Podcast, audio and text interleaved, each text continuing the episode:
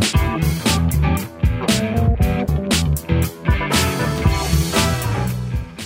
Hey, everybody, welcome back to the Rifles Only Accuracy Podcast. Everything centerfire and rimfire. Uh, a couple of things, real quick. Got a PR one one class coming up at the end of the month, and we're going to be in Colorado for RF as well as high angle and uh, other contract work up there. But uh, wanted to get back to you guys with more quality podcasts, more quantity podcasts. Today is definitely, definitely a quality podcast. I have with me Zach Smith and Ray Sanchez from Thunder Beast Arms Corporation. Hey guys, say hello. How's it going, guys? Hello.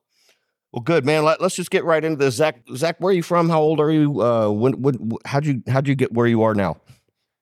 Um, I'm originally from Wisconsin. I'm in my late 40s. I'm actually the youngest of the three Thunderbeast owners. Um, I was an electrical engineer for about what 15, 20 years uh, for big high tech companies, and then so actually, when I moved out to Colorado for my first real job after college, this was in the late '90s. I discovered, I think, the path. I discovered that we had concealed carry permits, which was a new thing to me. And then I discovered IDPA and IPSC, and then three gun, and then that shortly segued to like long range stuff. Um, and then I met Ray, and uh, here we are. So, well, how'd you meet Ray? Um, I think we found each other online. Oh wow, because, one of those. Uh, yeah, exactly. it was worth that 1995. um, it depends on which way you swipe, I guess. what about you, Ray? Yeah. How how old are you? Where are you from? How'd you end up here? Uh, I'm I'm 54. I grew up in uh, Staten Island, New York. Um, I've always been athletic. I was uh, playing like competitive racquetball when I was younger, and I got into bike racing and bike racing is what got me out of New York into Colorado. I came out here to do some nationals, and I was like, "What the heck am I doing living in New York trying to race bikes?" So I uh, went home after some races, packed my stuff up, moved out to Colorado. Um, said I'm 54, so I was racing against guys like John Tomac and Ned Overend and Rishi Grewal. Um, when I got out of racing, I was always into shooting, so I started shooting, and you know, you had to have some way to meet that competitive bug. So going to local matches out here and it just became normal to like with a pistol just to back up. How far away can I still make the steel ring? You know, how far away can I still make the steel ring? And then okay, it's too far for a pistol, I need a carbine and okay, it's too far for a carbine and started getting into bolt guns and we're pretty fortunate here in Colorado where uh, just east of town here of Fort Collins we have the Pawnee National Grasslands, and you can kind of see the curvature of the earth out there. So you could put steel out as far as you want and try to hit it. So it was uh, a steep learning curve because there wasn't a lot to go look at like there is now. And uh, but Zach did have a web page, the demigod.org page, and uh, that's what I found and contacted him. And it turns out he lives like a mile down the road from me, so it was, uh, I guess, it was meant to be so that being kind of a nerd, I, I had uh, I had gotten into three gun, and my three gun crew got into long range. And there was a match called the Steel Safari down in New Mexico that Dave Wheeler used to run. And they would all at this point it was like word of mouth only. This is the early 2000s, like 2002 or so. Um, and you know, back we then, probably competed against one against one another in one of those matches. Probably. Yeah, those things were yeah. awesome, aren't they? Yeah, I love um, that match. It it, actually, I'll give a plug. Like I'm, I'm now the match director of the Steel Safari. The the, the ranch has changed owners twice since then. Mm-hmm. Uh, but that match coming. This is uh, where are we? Mid May right now. That that's coming up in like three weeks. Yeah. So that that'll be the uh, what the 25th Steel Safari I think is coming up here in just mm-hmm. a little bit. I've only been match director since 08. Um, but uh, yeah, it's going on. Anyway, yeah, I wrote up a bunch of information just to kind of like organize my thoughts, and then I posted it on like ARFCOM and like Sniper's Hide and some other places. And a lot of people were interested because there wasn't a lot of public information. It's like you could read like Ultimate Sniper, and you could buy like a Remington and put a Leupold Mark IV on it. But like there wasn't a lot of information. If you wanted to know about like mills or like density altitude or like accuracy international or like any of that stuff, I mean, it was fun. You know how it was. There was not a lot of information online back then. Nah, there really wasn't. Yeah, that I won that match with uh Accuracy International AW. I screwed on a 16 inch barrel for that because the because of the ranges and stuff. I didn't really need to go far, and I I won it, and I had a blast. It was an absolute blast out there at Steel Safari. But you're right, there were no there was no information at all. I always sees it whenever I was making my ranges back in the day i had i had two sticks with 300 foot of rope between it and i would just walk out because there weren't there weren't any cheap laser rangefinders or anything else. I ended up with an old vietnam era GVS 5 and uh, that thing only read in five meter increments, and you could only get 30 readings before you had to recharge the 24 volt battery. So yeah, it was it was insane. That thing was huge too. It was massive. You couldn't carry it around. Now you could put them in your pocket. I don't know. We we talk about that technology, how it's changed over the years and everything else, but the the biggest thing that's changed is just information exchange. Exactly like what you were talking about. You know, the Plaster's book you know, was was about it. Um, you know, there was some other stuff that was done. You know, the complete 50 caliber sniper that that book yep. was out, but there wasn't. You know, now you just get information off the internet. Well, well, what time? When when did did you start? Uh, when did you guys get together and start uh, TBAC? 2007. Yeah. So we had. So funny story. Shane was in the Navy, and his retirement duty station was Cheyenne as a recruiter. But he had been a master machinist, and we didn't know this until later. Yeah. But um, we had met. I, I don't. Ray has a story of how he met. Um, but we met up and we've been shooting with him for a little bit. And we had all been shooting jet cans, uh, Mike's Gun Sales and Service in Texas. Mm-hmm. And I have, I still have two of those cans, and Ray probably has a couple. Yeah. Um, Shane had some because at the time, I mean, back then we're talking what 20 years ago.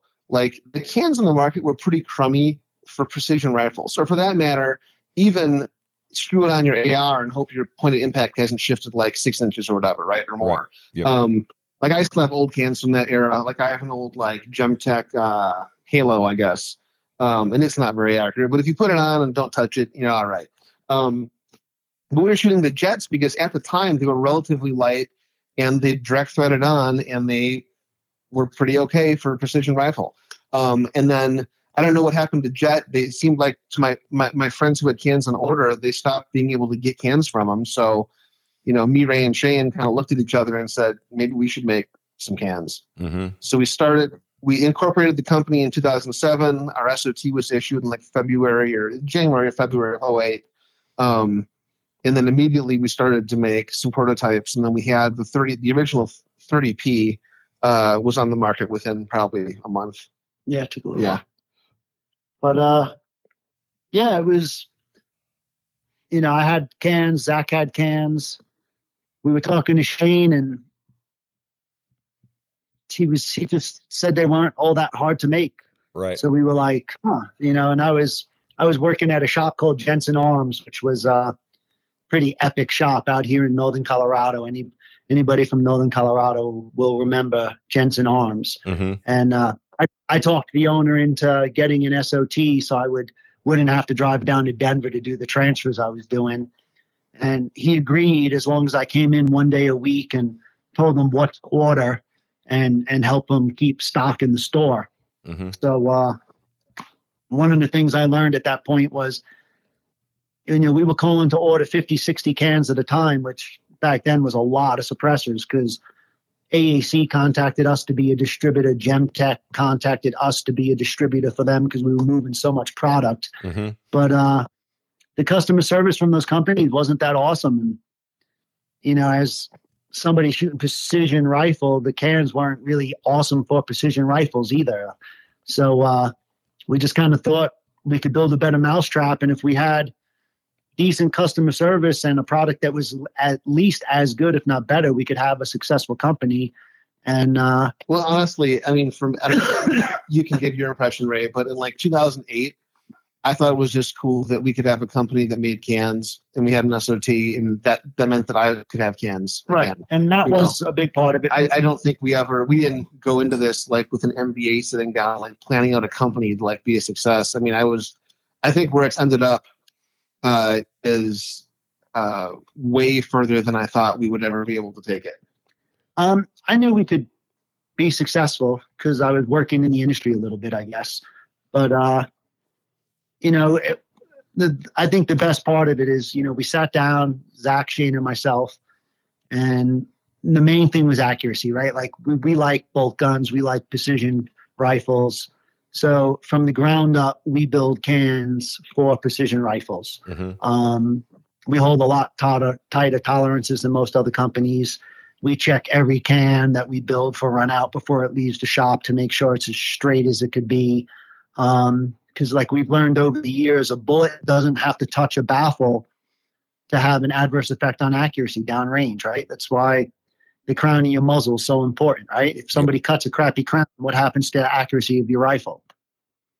It goes away. It does. Um, yeah, so we learned, uh, you know, we, we take our time, we build every can as straight as we can. Um, we do not wire EDM anything. We just take our time, really tight tolerances on the parts, um, really pay attention to the welding and everything else that goes into it. And we just care about the overall product being as good as we could possibly make it because every time you pull the trigger, it's money, right? yep. if you're shooting a 338 Lapua or a, a 308, if you're buying ammo from two dollars to eight dollars every time you pull the trigger. So we want to make the product as good as we can so that those rounds go where they're supposed to go when you when you send one. Yeah, you're you're absolutely right on that. And uh, you don't you don't like we were talking. You don't have to necessarily have to have a baffle strike to cause your accuracy to degrade. Go into that just a little bit, Ray. Well, I mean, I'm not Bryan Litz, but I understand that you can't affect the bullet's flight, right? Bullets need to be stable. If you have a bullet getting close to a baffle inside the suppressor and it affects the the back of that bullet just a little bit and it starts to to destabilize, you know, wobble, um, you'll still get a good 100 yard zero. But, um, you know, now your first shot of the day in a match at 800, 900, 1,000 yards, whatever, um, if that bullet st- is starting to wobble inside that suppressor and it's not coming out stable, you don't know why you're missing downrange. You don't know if you pulled a shot. You don't know if you messed up the wind call, right? It just leaves too much to chance. You just don't know. Um, so we build our cans straight. We want that bullet as symmetrical going through that bore as possible.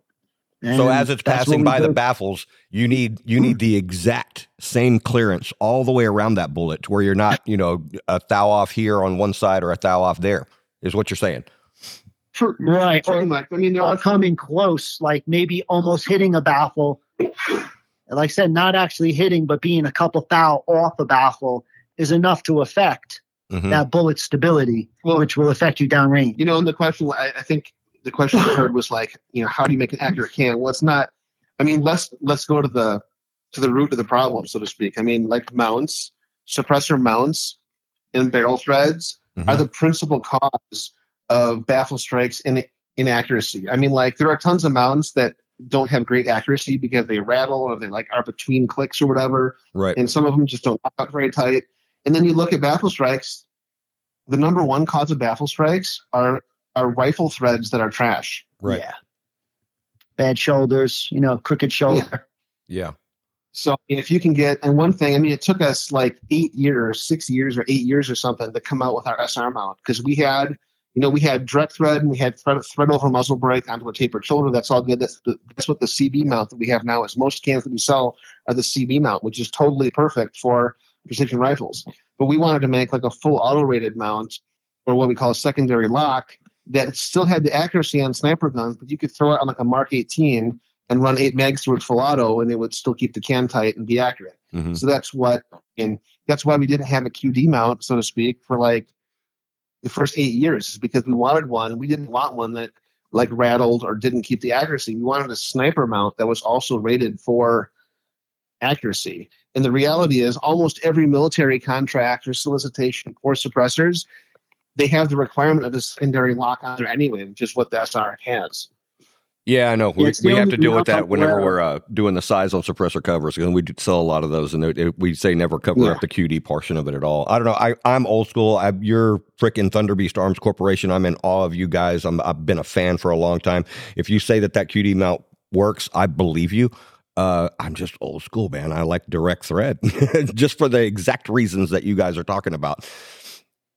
Yeah, but that like that's why it took us so long. We we worked on that SR mount for at least four years before we released it. Right. Um, it is as accurate and as repeatable as a direct thread. I mean, Well, like when AI submitted the ASR solicitation, they used our 338 Ultra SR with that mount. Mhm. I mean, it's it meets the requirement and it's as accurate as any as any sniper you know system. So Oh, I know. I've I've Yeah. seen it. I've seen it work. I've seen it work. And it's just that for so long, you know, back where you were talking about Jet, I don't know what happened to them either. They were they're only like a little over an hour from us, and I haven't heard from those guys in in forever. But I I, I don't know. I, I know that y'all had to probably come up with some some pretty good engineering to make that work, and I know it does work. I know that you know it, it does, but there are a lot of QD mounts out there that do not. Ask me how I know. Yeah, I know. That's and that's why it took us four or five years to release one because we would take things out and test. We test pretty hard before we release anything. Yeah. And uh, you know, you thought you have it there, but you put several thousand rounds through it, and oh, we got to tweak this. And then you waste three or four weeks trying to tweak it, and you realize, well, you really can't tweak it. You just gotta scrap and start again. Yeah. got to shit can it and start over. Well, um, congratulations Yeah. on getting that. I'm I'm definitely going to uh going to look at that on you know my uh my accuracy. I'm looking at two of mine that I have right here right now in the in the studio, and they both have they both have uh TBAC cans on them, and I'll, I'll have to look in it. Maybe I'll talk. Maybe I'll go up and visit with you guys whenever I get up there next month. Yeah, come on up. Yeah, very good, very good. So let me ask you a question, uh, just on manufacturing. Uh, let's say uh, you you walk in, you walk in. Y'all are y'all are going to sit there in, in your shop, and you're going to you're going to make a one can just for you, and you're sitting there with a bunch of raw material over in receiving and a bunch of machines. How long does it take to make one can? Probably eight hours or so, I would Mhm. guess. yeah, just with all the touch. To you have do to put on it. one. Yeah, Okay. but that's not how. I mean, so Ray, but that's not how we manufacture them. Obviously, Oh, I know, I know Yeah. that. I'm just wondering, you know, what it what it is time, you know, from a, a pile of raw material, you know, over in bins, you know, to to run it through the machines to get, you know, the CNCs to get all your baffles right and everything else, and then to put it together and weld it up. So that that's eight or nine hours. I, I understand that. So that that's pretty cool. But y'all have a y'all have QC quality control through all the processes. I know that you do. Um, whenever y'all were starting, I guess y'all shit canned a lot of them, huh? That didn't come out right.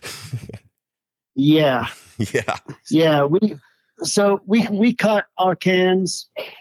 Um, we cut our baffles sequentially. So like we don't cut a bunch of number ones and then a bunch of number twos and a bunch of number threes and you know have buckets of different parts and just put them together. Our uh, operators cut baffle number one, and then when they cut baffle number two, it has to clip into baffle number the back of baffle number one and fits sort of like Legos. Yeah. And you know, we hold really tight tolerances throughout the whole process. Our uh, our 22 can, our 22 takedown is a good representation of the quality.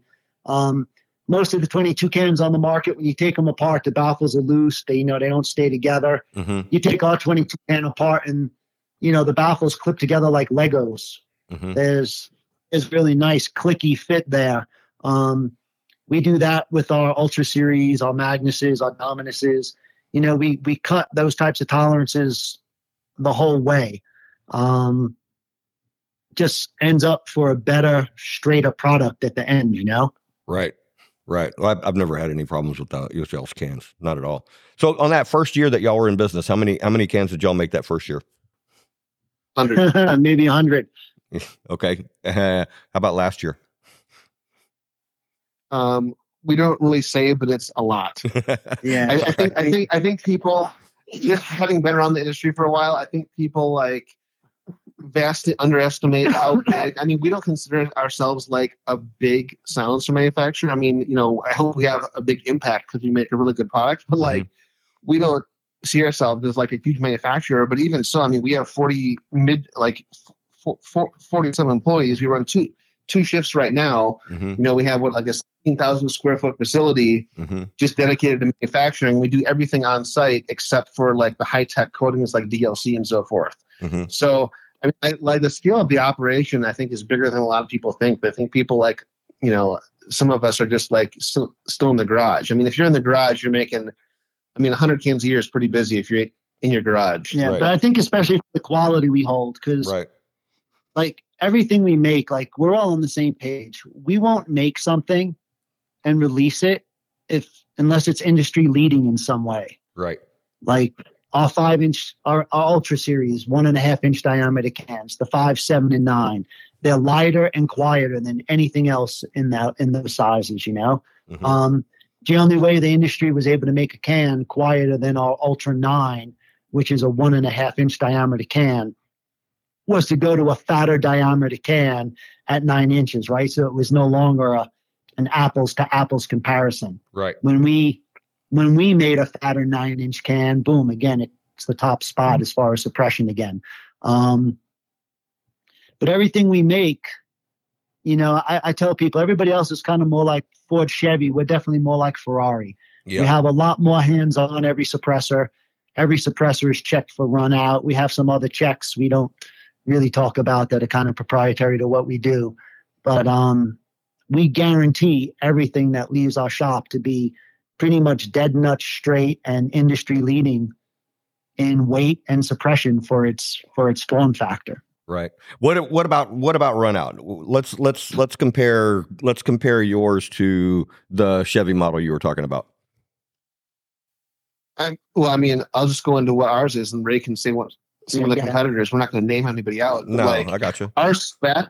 I mean, our spec is one inch of, uh, sorry, one thousandth of run out per inch of can linear. So a nine, like an ultra nine and nine inch can has to have less than 0.009 inches, right? hmm But like typically we're at like 0.003 or less. So a third of the maximum is typical. And we just did a, a Instagram video, I think last week, that just showed a whole tray of them being checked in that station. And they were all, I think, less than 0.002. Wow. You know, so we're talking like 1.0017 or 0.0015, which is 1.5 thousandth over nine inches of can length, Mhm. which is pretty exceptional. Mhm. Uh, it's not uncommon to see double digit tenths on some other cans. That's actually the question I get asked by other suppressor manufacturers the most. To tell you the truth is, how do we make our cans so straight? Yeah. You know, because we go to shoots and we're friendly with everybody, and well, I have a lot of other companies just be like, "Wow, how do you get your cans so straight?" Um, and it's the whole process, you know. It, it really is the whole process. It's not cutting batches of number ones and batches of number twos and taking stuff out of the buckets and putting them together. Mhm. There's a lot of you know paying attention to it. I mean, one you know one one part of that is doing everything in house. We control every part. Yeah, You know, I mean, like that's that's a huge advantage because we're not getting in like castings and like outsourcing stuff. Like everything we make, we make in house and can do our own QC. You know, and it's not like, you know, we make a bajillion. It's not like we make a thousand parts and throw it five hundred of them out spec. I mean, our scrap rate is super super low Mhm. um, because you don't. Uh, that's just wasted money and time if you do that. Right. But I mean, in some sense, you know, people always ask, you know, well, how do you make an accurate can? I'm like, well, you just don't do the things that make it inaccurate, like all the shortcuts, you know. Right. Uh, but if you if you start from the ground up and every step of the way, you're like, look, our objective is to keep this thing straight in the line the whole time.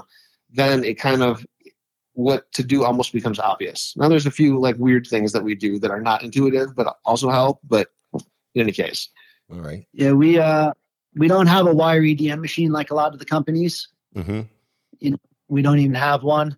Um, said it's not uncommon. I have cans from other companies, 20, 25 thou run out on the exit end.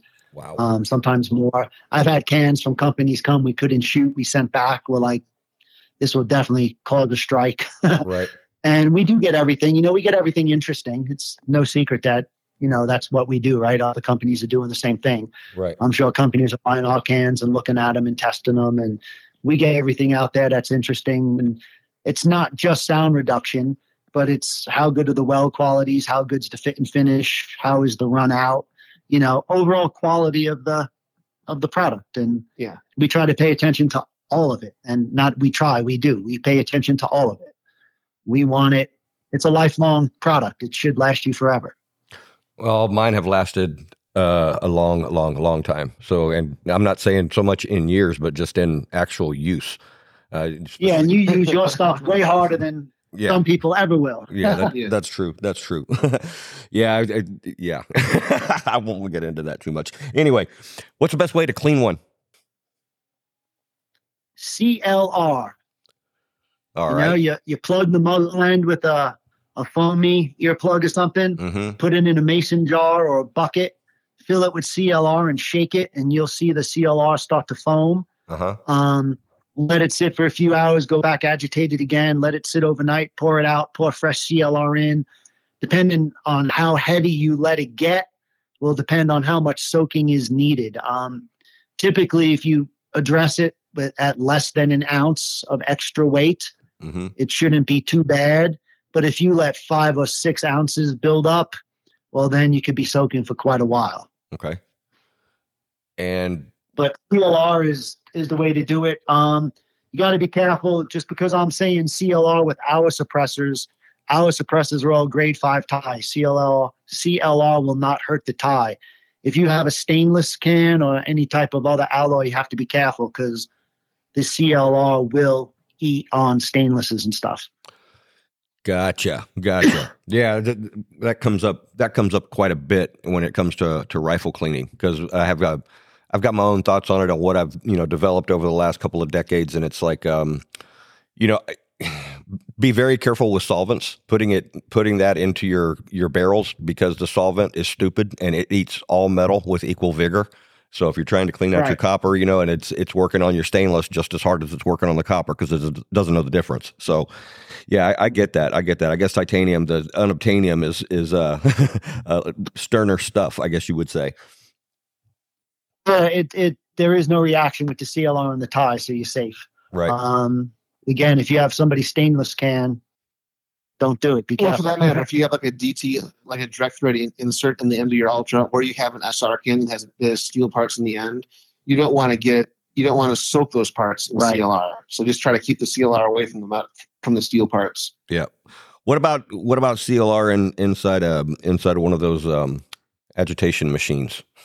What are they called? I forget. The parts bath. You know what I'm Uh, talking about? ultra- yeah, ultrasonic. yeah, that could work, but you, you have to be careful because we've done that, hmm and we've had the CLR eat through the The- the the machine itself, the, The you know, the metal bin that you put the stuff in. yeah. so we've we've ruined we've ruined ultrasonics because the the CLR will eat through those little stainless bins. wow. I mean, people have all these ideas on, on, on how they might clean. And I'm like, hey, you know what? As long as you're not going to create poison gas by accident, go ahead and try it. yeah. But, you know, we've cleaned a lot of cans over the last 15 years. And this just, the mason jar and the CL, the only way you can get better than just soaking in CLR is to have a pump that will pump CLR through it. Mhm. That's the only thing we found actually better than just soaking it. So, So I'm Um, surprised somebody hasn't made one yet. So any of you entrepreneurial guys listening, there you go. We just gave you a million dollar idea for your suppressor cleaner. I'll bring you guys a freaking prototype when I'm up there next month. How's that? There you go. yeah, that should work out pretty good. Well, cool, man. And I guess I guess you said uh, we had spoken earlier. You had that one experience to where one can just got like completely too dirty. Tell me about that, Ray. Yeah, we had a guy who did, I forget his number. He came 20 something thousand rounds of six five Mm-hmm. through an Ultra 7. And we got a phone call one day. He's just like, you know, I'm really not happy. This thing's not as quiet as it used to be. And, you know, we get you get calls like that. You're like, yeah, whatever, send it in. Well, we'll check it, we'll put it on the meter. But as soon as this can came out of the box, we were just laughing because you cannot see a baffle. Like it was basically a tube a, a full of carbon. he he obviously never thought about cleaning it once. hmm And I did put it on the meter. I did put a video up. There is a video on YouTube. I think it's like 10 or 12 dB Yeah. Yeah. louder than it's supposed to be, Mhm. which is pretty significant. Yeah. You know, that's that's a lot. And yeah, the can was what 10, 12 ounces heavy. probably close to a pound. Yeah, maybe even closer to a pound of carbon inside the suppressor. Um, How So the hell did you to that clean that, one? it took a long time. We let it soak. It took like months. Yeah. And, it- and you know, I think now what we would probably do is just cut it apart and put it in a new core. It's probably easier than Yeah. spending three months cleaning it. Yeah. we've messed with uh we've messed with attachments on the ends of uh, power washers and stuff like that too hmm we've we've tried all sorts of stuff um not Every weird technique you read about on like the internet somewhere, we've tried, Yeah. Yeah. including like putting antifreeze in like a turkey boiler. Okay. That that didn't do. wow. Amazing. Amazing. Oh wow. Cool, man. It's, you're better off just to stay on it. Like whatever the number is. Um, some powders are dirtier than others. H1000 is notoriously filthy. Um, if you just stay on it, if you maybe every way you can when you get it when it's new, when it gets to half an ounce or 0.678 ounces, then it should only take you a few days of soaking to get that out. But if you let it get to two, three ounces heavy, it just takes more time because it's not like it's laid in there. That stuff is actually, you know, it's pressurized Yeah, in it's there. packed in there. It's packed in there dense. So yeah. And carbon's If- hard. If you stay on it, it's not so bad. Right. But CLR is the trick and just have patience, you know? Yeah. You pick a period of time where you're not shooting for a few days and uh, let it soak and just let the CLR do its thing. Or I will say, you know, if you don't want to mess with it, we offer free cleaning to our customers once a year. If you ship it to us, we'll clean it for free, and you you, you, know, you know, you can ship it back. Okay. Um, that's uh, if you don't want to mess with it. You know, most pe- actually, honestly, for most people, they don't even need to clean once a year. Mhm. Um, you know, I say what Ray, less than a, a quarter of our customers need to clean that often. Yeah, probably. probably. Yeah. So Yeah, unless you're one of the, you know, PRS shooters and out there testing hand loads or going and taking multiple classes, you know, I mean, I'm sure you deal with it, right? You Yep. get guys that they shoot a box of ammo before hunting season yep. That's to make exactly sure the right. scope's good. They shoot a few rounds during hunting season and maybe if they pick up their gun once before hunting season again, right? So Yeah, people if- like that could get away with never cleaning a can. Right. If they do that. Um, guys like you, guys like me, going to the range, you know, sending rounds all the time. It's not, it's not uncommon to have two, three, four hundred round days. Yeah, it's going to have to happen quite a bit more, right? Yeah, exactly, exactly. I'm with you on that. So back to back to uh, the the manufacturing in kind of a way. I've noticed on the internet of late that you guys have significantly reduced your your lead times, and y'all actually even have some stuff in stock. And the, I, tell me about that. Tell me why I'm seeing that. Um, you know, the gun industry has these crazy demand periods, and then we have these crazy periods where people aren't buying. Mhm. Um, and in, in in the NFA world, that's a little bit easier because it's kind of damped down. I mean, if you look at like AR receivers, right? There'll be time when everyone's cranking out AR receivers and they're selling for like over hundred bucks, and then you wait eighteen months and they're giving them away for like ten bucks if you if you do the paperwork, right? It's just like the it's like the boom and bust. Well, the NFA is is tamped down a little bit. Um, but there's always been a strong and like growing demand for silencers, and we and since we do everything in house, you know, we just we we grow linearly and try to like you know scale up our production in a way that maintains the quality and keeps us under control of everything that we produce, essentially. Mhm. Um, so I guess my it's slow. To, you know, I guess we're slow to grow, so to speak. But you know, it just took us like two years of adding people and machines making processes more efficient to get where we where we are. And finally, we got to the point where we're caught up. So, in by caught up, I mean that like um, we're probably four to six weeks out on orders that are submitted now, Mhm. which is if you consider like the forms and like paint and QC, that's about the time it takes to get one to pop out a manufacturing batch. Um, so that's where we're at now. Um, you know, we still have the opportunity to scale up a little bit more with with more shifts. Um, but I think at this at this level, we're pretty good. Are you y'all, y'all you're running two shifts now? Are, are y'all just going five days a week, or y'all running seven days a week? We have two shifts for five days right now. Yeah. Okay. In the past, we have been up at three, um, but then I think we had the big silencer bust in 2017, and we went down to two again. And just keeping keeping the quality. Like we're really strict with our operators and and the tolerances. Like you know, our operators are initialing all the parts they drop, so we know who came from where. right. Um, and yeah, unfortunately, sometimes some people just don't last with us. You know, we we we make a really high end product, and uh, In our machine shop, it's in hard. Our, our factory or machine shop, whatever you want to call it, it's a really tight ship. Mm-hmm. Yeah, and uh, and that's from primarily that's that's credit to Shane's military career. I mean, you can tell this guy lived on. You know, our. I mean, we we we've had uh like machine reps come in and say, "Oh my gosh, the shop is so clean." You walk into some machine shops, you know, around town or whatever, and it's just like a disaster area. And ours, I mean, you could get off the floor. That's the first thing every rep that I've ever dealt with. I don't deal with the reps a lot, but when I'm up there and someone comes to visit, the comments I always get are they cannot believe how clean the shop is for a machine shop. They're always commenting on. But that's what happens. Like we make our guys, they clean the machine, they clean the floor around the machines when they pass off to the next shift.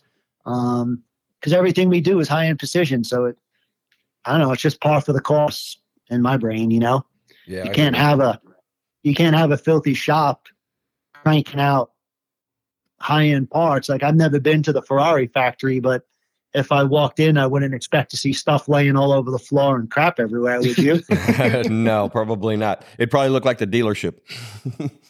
Right. So, and then again, that's all credit to Shane because Shane's in charge of production and, you know, 24 years in the Navy as a master machinist. Um, yeah, that's what he brought. And he brings all that to us and uh, makes it hard to keep people. You know, we Yeah. have people who you can only make the same mistake but so many times before we show you the door. You know what I mean? Right. Well, I mean, in uh, having our business in in Wyoming, it definitely suits like more of a uh, an old type American work ethic versus Yeah. you know there's not like you're not going to be on your phone while you operate the machine you're not going to do all the stuff like you're on the machine you know you do a good job with it and that's what you do we're not uh, i don't want to like throw generations under the bus but that's not sort of like the stereotypical uh, view that people have of, of some young people coming into the workforce right. Yeah, you need to come visit when you're in town this time. Oh, I definitely will. I definitely will. It's, y'all are only like half hour from me, so yeah, I'm gonna definitely. Yeah, it's close. We'll give you the nickel tour. Oh man, I can't wait. I can't wait to see it. I can't wait to see it. Well, that was one of the questions you brought up being in Wyoming because I know y'all are in y'all are in Cheyenne, and both you guys are talking about Colorado. I know y'all y'all both live in in Colorado. Uh, why Yeah. why Cheyenne? Why Wyoming? It- well i mean it started that way because we started literally in shane's garage that was Mhm. what like a what like a 15 by 25 foot Yeah. Quonset hut Well, first we started in the garage. and then in the actual then- garage so we started in Shane's garage because Shane was in charge of production. Um, and then we literally in the garage with a lathe. And then we built a 700 square foot Quonset hut next to his house that we put some machines in. Um, and then when we were having the discussion of where to do this, besides it had to be convenient for Shane, um, Wyoming is just way more friendly to a firearms manufacturer than Colorado. Right. Um, I mean, look, we lost Magpul and several other companies in the last few years here Yeah. to legislation. Yeah. I was um, wondering if that had something to do with why y'all were there because I, I it's just it's such a difference. You know what what a, a 12 inch border makes. You know what I mean Uh, with how you know, gun friendly it is and everything else. And I know that, like you were mentioning Magpul, which is like yeah, we had spoken earlier. Well, how many jobs was that that left? 350, Wow, wow. It just doesn't, 350 manufacturing. That didn't count the execs, right? So Right. More. crazy. And that's crazy.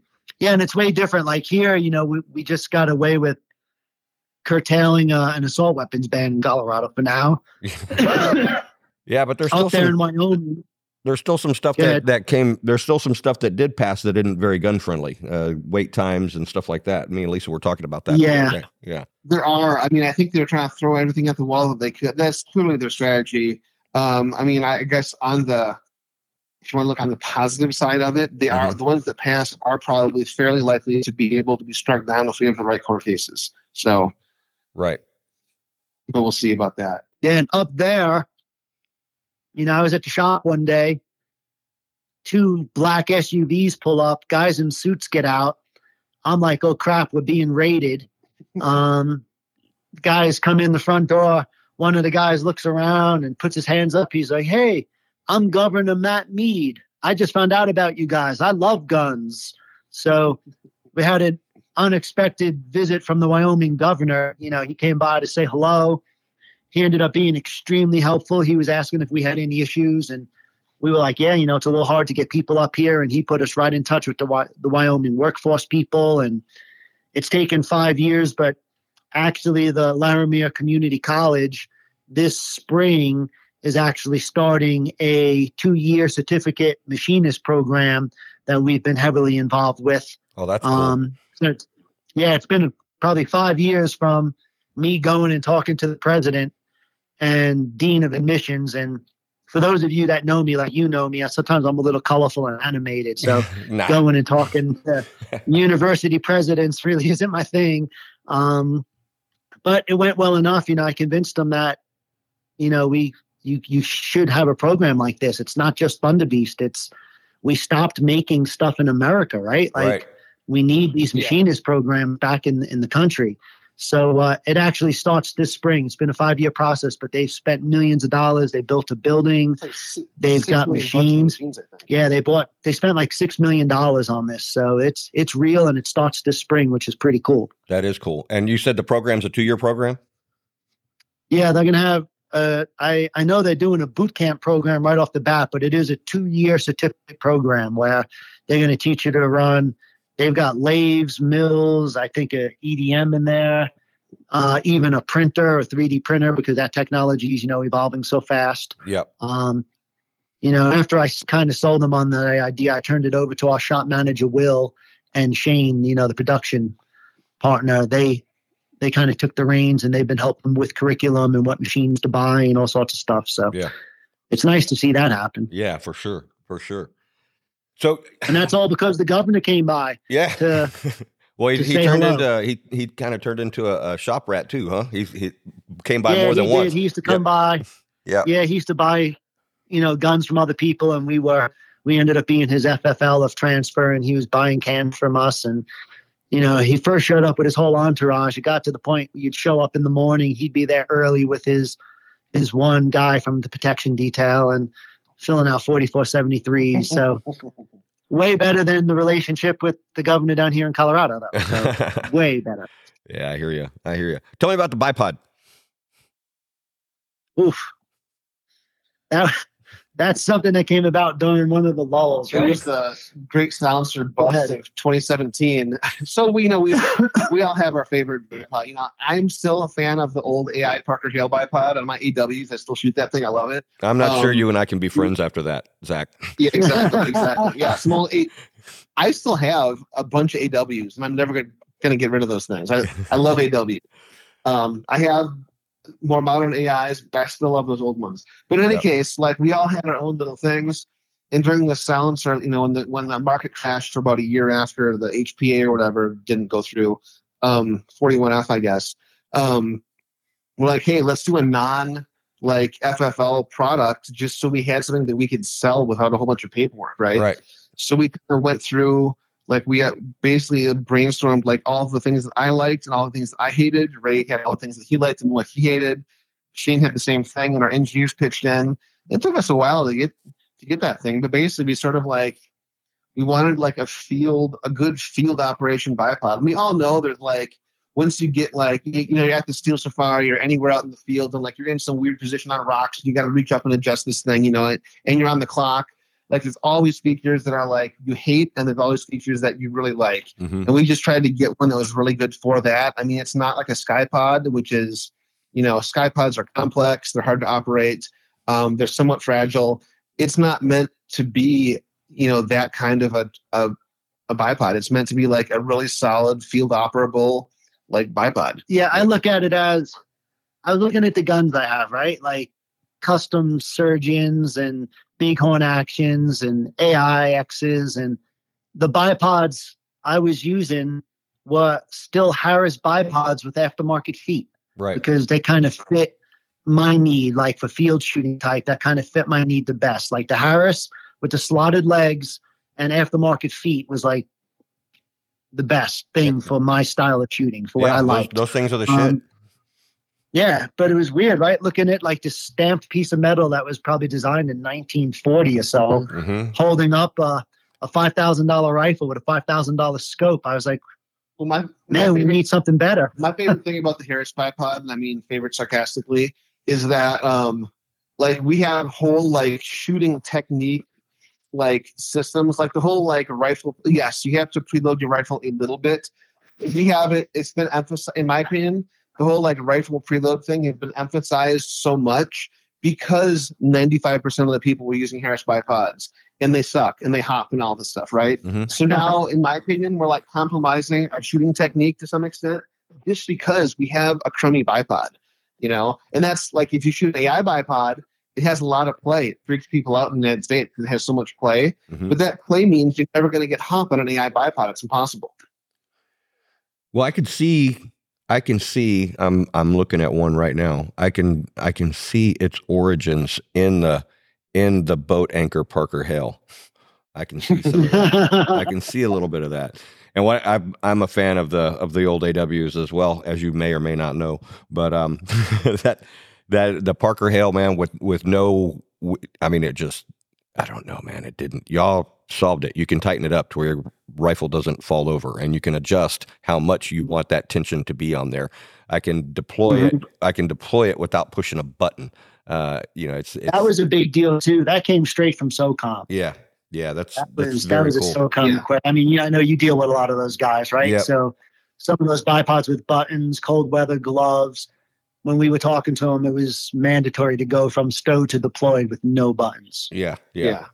Like one of my favorite features on this is, you know, we have those we have those little spring-loaded buttons towards the bottom of the upper leg, Mhm. which is you'll recognize that it's the exact same button style that we have on the AW bipod.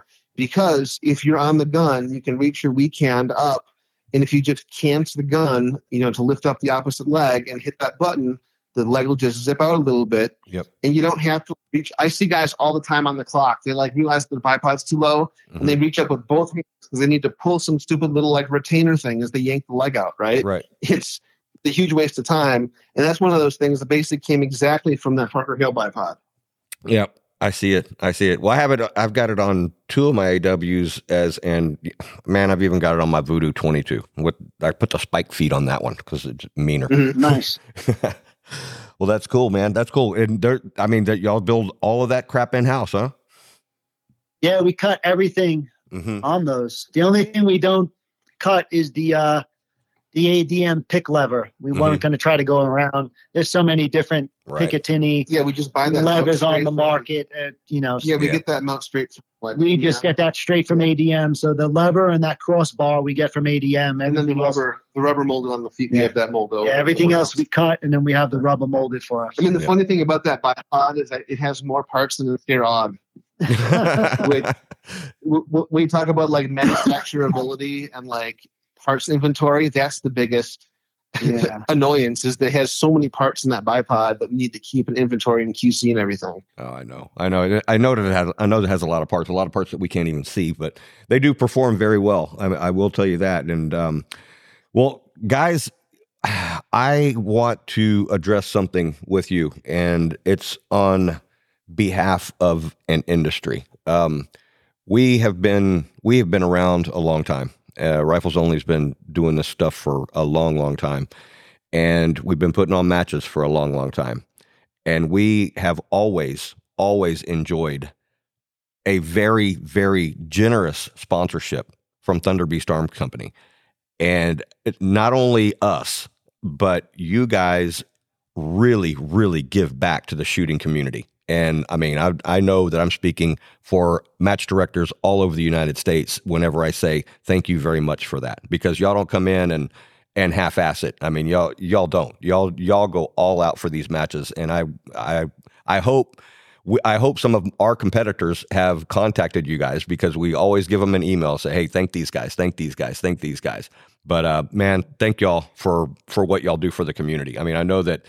I know that every time you know you put out a 50 off certificate or a certificate for 100% a new suppressor, that comes right right directly off your bottom line and it it means a lot to a lot of people out there and so thank you guys for that i don't know what your philosophy is but you guys are very very generous 'em. Well, you're welcome. I mean, I mean, you're welcome, and everyone's. I mean, really, thank you. I mean, I thought it was kind of funny when you said like, it, it, it's as if we're not the shooting community. I mean, me and Ray and Shane, we all. I mean, we basically met at matches more or less, right? Right. I mean, like we all come from. I mean, I'm I'm also a match director. You know, it's like, uh, one thing in the gun industry, it's pretty obvious which companies are the ones that have like, you know, like nerds that don't shoot. We have nerds that do shoot, which Mhm. really helps us out for our for our guys. But if you have nerds that don't shoot, and then you have like MBAs, like you you can tell because their products don't mesh with actually like how they need to be used, right? Mm-hmm. um and that's i mean we're all on the same team i mean like i i just see it as supporting the community that we're already a part of i mean you know we we've all shot matches we all run matches it's it's just how this whole thing works Mhm. so and that's and from my perspective i mean you know there's the guys who win something at every match but then you have the guys who have worked hard that practiced hard and they you know maybe they come in like eighth you know or they come in Mhm. like in the top like win time or whatever and they get something off the prize table they are going to tell everybody they know hey man i shot this match it was awesome i placed pretty well and you wouldn't believe what i got off the prize table i mean like that's what this whole thing is about really you know it's like working hard doing the best you can um and, it, and, it, and to be honest it, and it is good advertising um but i i just see it as you know if we don't we're all part of the same team here essentially so that that's our philosophy Yeah, I think we uh instead of running a a color ad in Recoil magazine, Mm-hmm. I would I would rather allocate certs to matches. You know, right to the people. Um it's the best advertising for us to have cans out there anyway. Um, you know, the best thing for us is having our product next to somebody else's product. So to get it in people's hands who are out there actually using them the way they're intended to be used, you know? right and like it just makes more sense to us than running it to me. And I, I know Zach and Shane agree. It's you, you you're not going to see a full color ad or any ads in any magazines from us. It's not what we do. no we've, we've we've never really been big on conventional We- marketing We But you work for think of- you know, you think of the PRS guys, like, or even like, think of like a local guy who just shoots like, I'm just going to use IDPA as an example, right? For every one of those guys who shoots the local IDPA matches, there's guys that he knows like at work or wherever that he talks guns with, right? Mm-hmm. And then you take a PRS guy, right? For every guy who goes to like a national level match, which there are a lot of them now, Mm-hmm. you know, there's 10 guys like the guy who only shoots the local match, right? Right. And then for him, there's 10 guys that he talks to at work or whatever. So, I mean, just the leverage there is, is pretty amazing.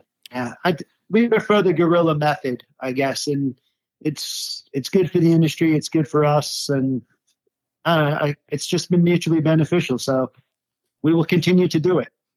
All right. Well, both of y'all gave me, you know, your thoughts on what y'all did, and I buy everything that you're saying, your advertising value and everything else. But I mean, I don't even have to say that I'm going out on a limb here. But if y'all did half of what you currently do, no one could say that y'all weren't extremely generous. What I'm saying is, you guys are over the frickin' top with y'all support of these matches and everything else. And I, I don't think, I don't think people understand that I've never I've never had a prize table with one Thunder Beast certificate. It's usually six. You see what I mean? And I I appreciate all of that, and I know that the other guys out there do too. And it's it's it's got to be more than just the advertising. It, it's it's the um, I don't know, man. It's got to be a, a feeling. It's got to be a feeling that y'all do. It's just better to give than receive. Well, look- you know, y'all are good folks, Yeah, man. Y'all are we good are. folks. I mean, right to our people, you know. That's for anybody who's our ever, core people. for anybody who's ever like tried to like get stuff together for a prize table, and I think everyone sitting here has done that in the past. Yes, sir. I mean, it can be hard. In my philosophy, you know, at Thunder Beast is like, if you look, if you run a, a legitimate match, hmm we're not going to say no. I mean, we'll give you something, right? If it's like we and like 10 buddies trying to boot up a new match, like out in the middle of nowhere, somewhere, I don't know, we'll, you know, like we'll give you something, right? Because like that's how this whole thing grows. Yeah. Um, you know, we've seen booms and busts in other sports, Yep. you know, like three gun, uh, cowboy. And, and honestly, we're still in the boom cycle for PRS, and I don't know what's going to come after. But um, it is a really compelling. I mean, for me, like I got it. I, I don't really shoot IPSC anymore. hmm You know, I don't big gun very much anymore. I shoot more like we- weird multi gun stuff. But like we all like long range for a variety of reasons. I I like it because there's it's the ability to project force at a distance. You know. Yep. come, comes down to it, that's a really compelling idea for a lot of people. So I think it's just going to keep going. Well, I hope so. Well, you're speaking of match directors, you have one coming up, don't you? Uh, yeah. So, um, I, uh, we have the steel. This isn't TBAC, but I'm the match director for the Steel Safari, Mm-hmm. which I think that you've shot before. Um, I have. and uh, I've actually won that match before, uh huh. but that was back when Uh, dinosaurs still still walked on the planet. that that must have been what like before 05 when you won, isn't it? Oh yeah, yeah, way before. I mean, I was I Yeah. was uh I was happy because I had a, a AW that I was able to screw a 16 inch barrel on and go and shoot because of the, the Mhm. ranges for that match and everything else. Oh yeah, this is this is well before that. This is this is back Dave Wheeler. the, the yeah i mean when dave ran that um you know man that match is so much more difficult now than it was in I mean, the first year that i shot was 06 Mhm. um but way harder than it was then um but the competitors have gotten better and the equipment has gotten better and the knowledge has gotten better Mhm. but um uh yeah so we have the steel safari coming up down there in new mexico in about three weeks uh, re- registration's open now if you just google for like competition dynamics steel safari you'll find it Mhm. um, the competition dynamics site is where I have all the matches for my stuff. Mhm. Um, and I think this year, I'll just give a plug to them real quick. We have the Steel Safari, which is an individual rifle match in the field. Mhm. And then, like three weeks later, we have the Burris Optics Team Challenge up in Wyoming. Mhm. Um, in that one, it's kind of like almost like IRT, IRTCS, where Mhm. we give you an hour and you have to like hike this path. And along the way, you're going to have like four like big shoot stations Mhm. but your time is over the whole hour. So if you finish early, we give you bonus points on top of that. Right. Um, and that's for a rifle shooter and a carbine shooter. So it's a team. And then in the afternoons, we do some like super involved assault stages for like all four guns, two pistols, and a rifle and a carbine. Mhm. Uh, and the time, now, t- to give you an idea of how big those assault stages are, like our, our max time is like eight minutes. Oh wow. So like it can be a lot of shooting. Um, so I hope you're good at pistol. and then we've got um, later this year we've got a new match. It's called the uh, the Savage Hunter Extreme. It's an NRL match in conjunction with Travis Ishida, Mhm. and this is it's actually going to be like it's it's also a team match. But it's going to be like a sort of like a cross between a conventional match like ours, like of the CD style, and the NRL. So uh, we'll have stages that are a little bit more like NRL, but you also have to camp. Like you have to carry all your junk and you have to camp overnight at this match. Oh cool. Um, and we're going to have other like hunting related challenges, uh, wh- whatever that means. Um, so that's going to be a hoot. It's always fun to shoot up in Wyoming. And uh, this is a whole new thing for NRL is to have like an overnight camping. It's like a, it's almost like a spike camp based nice. match. Um, and then we've got the Sniper Adventure Challenge, which is a full on like 50 mile adventure race Mhm. over 48 hours with with uh with sniper guns and we have you do everything from land nav uh physical challenges you know escape and evasion all that kind of junk. Cool. um and then we have the uh, team safari in october. The team safari is uh just a team version of the steel safari. Okay. so take a look at those. They're really good. People always have a lot of fun. Uh, we have our own little flavor of how we run stuff but yeah check it out Yeah, you probably need some some place to where somebody can come and get information because you're doing a lot of different kinds of matches with different organizations, and uh, that that's good. That's real good. Yeah, all that all that data is if you go to competition dash dynamics.com that has all the match info for the 2023 events. Okay. Um, any questions you can contact me or whatever. But yeah, uh, the matches are cool. Um, you know, Ray used to be my co-match director, but the company just got too busy. Yeah. Uh, so now it's just me kind of getting that going. so So, you leave Ray at home to take care of business, and you go off and play. well, he's away doing demos. So I'm, out, I'm out doing demos, and yeah, it's hard to be. It wasn't fair to Shane when me and Zach would both leave for a week or two in places where, where our phones don't work for a week. You know, right. Yeah. Well, let me tell you an interesting story about that that year that I won Steel Safari. Um, I was actually I was not shooter number one who took off. I think I was shooter number six or something like that. And so uh, the shooter behind me, shooter like eleven or twelve, something like that. When we first took off, there was like this little little downhill, not not much. It's, it had a good slope on it, you know, but it was only like eight feet, if I remember correctly. But the guy who went, he slipped and he fell and he went down there on his butt and you know with feet first. And whenever he was on his butt, he got bit in the calf by a rattlesnake. through his pants. Oof. Oh, And you know what? He didn't quit. He completed it. And really? yep, I've, I've well, heard the story. yeah, Wow. he, yeah, he knew it was a dry bite. I guess. I guess it's probably not the first time he had been bit. But I walked up to him and I said, "Dude, I won this match, but man, you won. you won. Yeah, that's tough as hell. Yeah. So That you- is a cool match, man. I I've been fortunate. I won that match a couple times, and it's uh, I I really like the style of that match So out of I. everything I've seen. Out. So do I, and, and it's such it's at such a great location, you know, and it's it's uh it's just wonderful all the way around. You know, Brian came down and and and did a, a class with me a couple of years ago, and uh, we keep threatening on one of those trips we're going to meet out there and, and do some shooting. You guys should do it as you should guys should do the team safari together. Maybe, maybe, Good, yeah. That'd be a hell of a team. yeah. I wonder about that. It's kind of a it's kind of his home range. I, I think I will team up with that guy.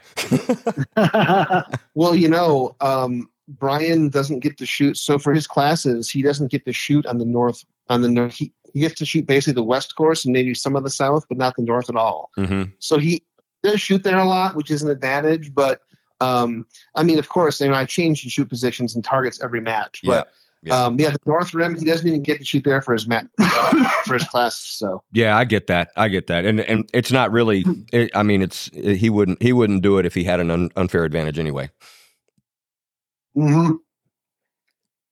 Well, cool deal, guys. Well, listen, I'm a, I'm about um I'm, we're right at an hour, man. That's about how long we keep them. Um, again, there is there is there's no words to express my appreciation for you guys taking the time. Uh, for what y'all have built with Thunder Beast, uh, for the way that you support the community and the quality that your quality product that you guys put out. I mean, there's just there is nothing to complain about anything about your company and about you guys, and it's just uh, it is an absolute honor and pleasure for me to have you uh, come into my my little small podcast. well, thanks for having us. And Thank when, you. when you're out here with these classes, look us up and come get the nickel tour. I definitely will. Stay on with me and let me uh, outro this thing. Cool. All right, guys. Thanks for listening. Thanks for spending time with us. This is a this is a really good one. It was uh, really nice to have you guys. So, if you're in the market for a suppressor or a bipod, you know where to go now. Thank you, sirs and ladies.